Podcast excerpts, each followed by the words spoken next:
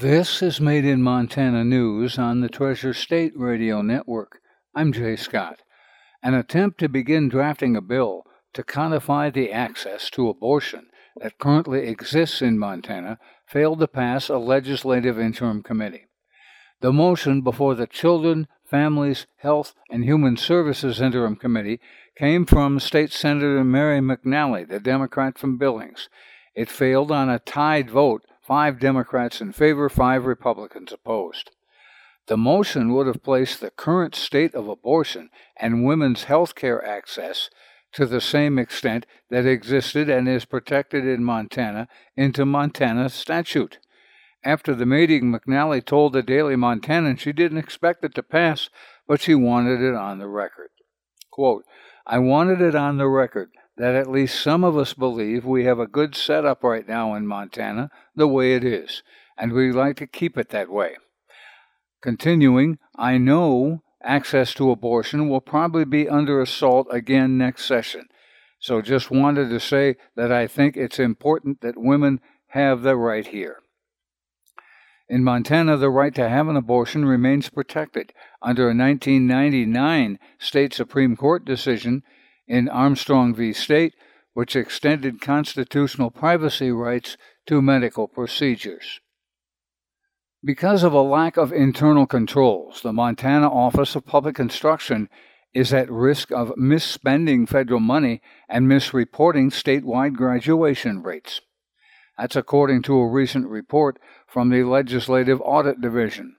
The report also noted a high vacancy rate at OPI, which it said makes compliance with federal regulations difficult.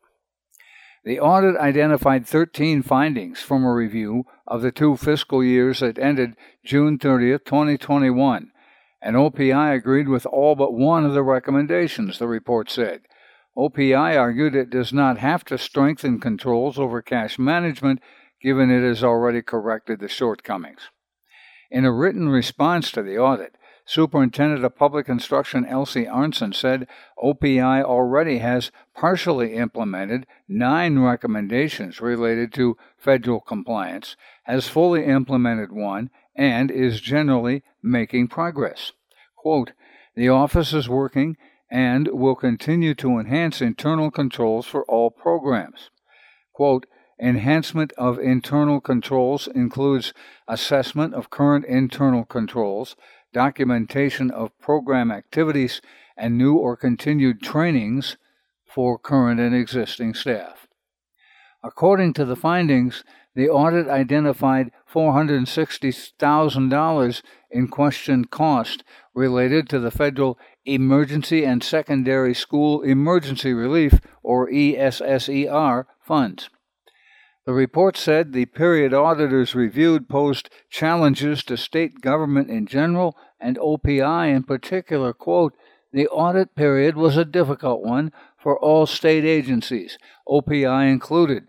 The report continued March 2020 started the COVID 19 pandemic, and OPI employees had to adjust their processes to work from home. In the same period, OPI had turnover in just under half its positions, which the audit said played a major role in the findings. It counted 89 positions out of 183 that were vacant or experienced turnover, including 19 that were open for more than a year. Quote, the superintendent stated some vacancies were intentional, but we believe having less employees makes it more difficult to comply with internal control requirements, the report said. During the audit, we worked with several individuals new to their positions or responsibilities. Hiring has posed challenges across the state. The Department of Corrections, as an example, is addressing a 30% vacancy rate at the Montana State Prison. The report indicated that the Legislative Audit Division struggled to obtain information from OPI to complete its review.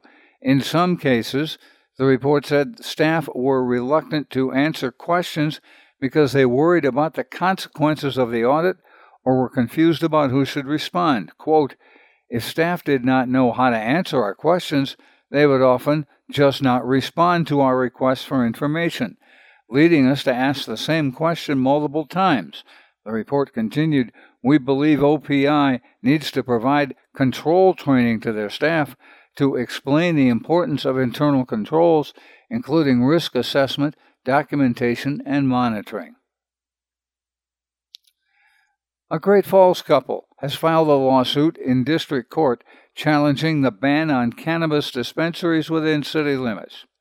The suit argues that according to House Bill 701, which addresses recreational marijuana in Montana, while counties and cities can put tighter rules and regulations on marijuana sales, Great Falls' outright ban of sales within city limits is in violation of state law because cities and counties can only ban sale through a local referendum, which has not happened in Great Falls or Cascade County.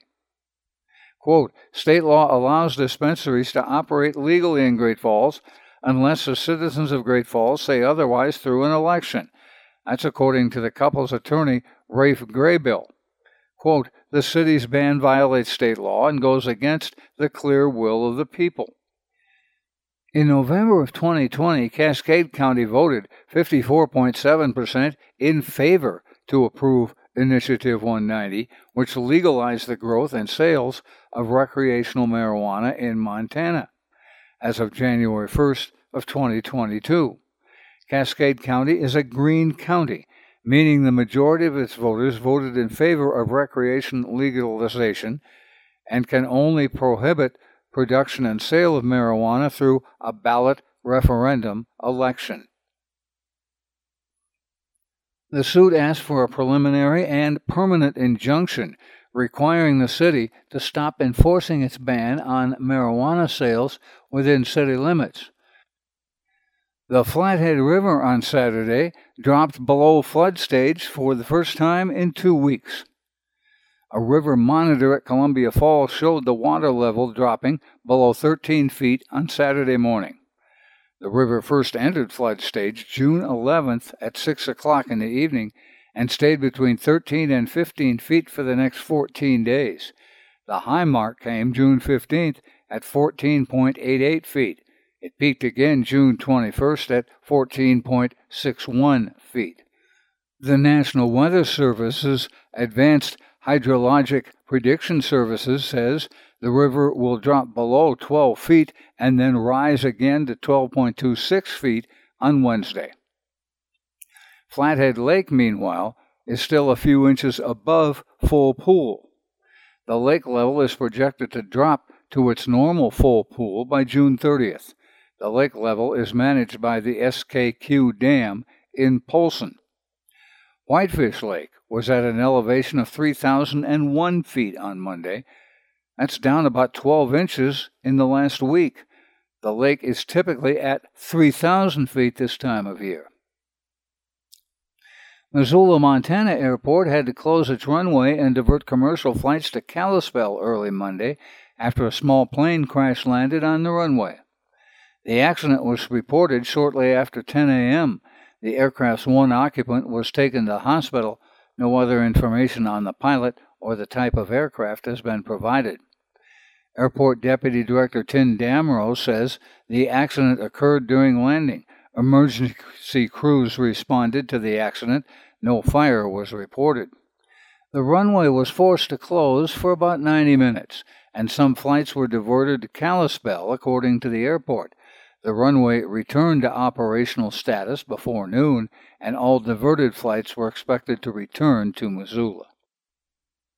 According to a new study by the University of Montana Flathead Biological Station, even a light wind can carry harmful microplastics into Flathead Lake. Quote, Plastics are falling out of the sky, but the sky has not yet fallen, according to Jim Elser, Flathead Lake Biology Station Director, microplastics are everywhere.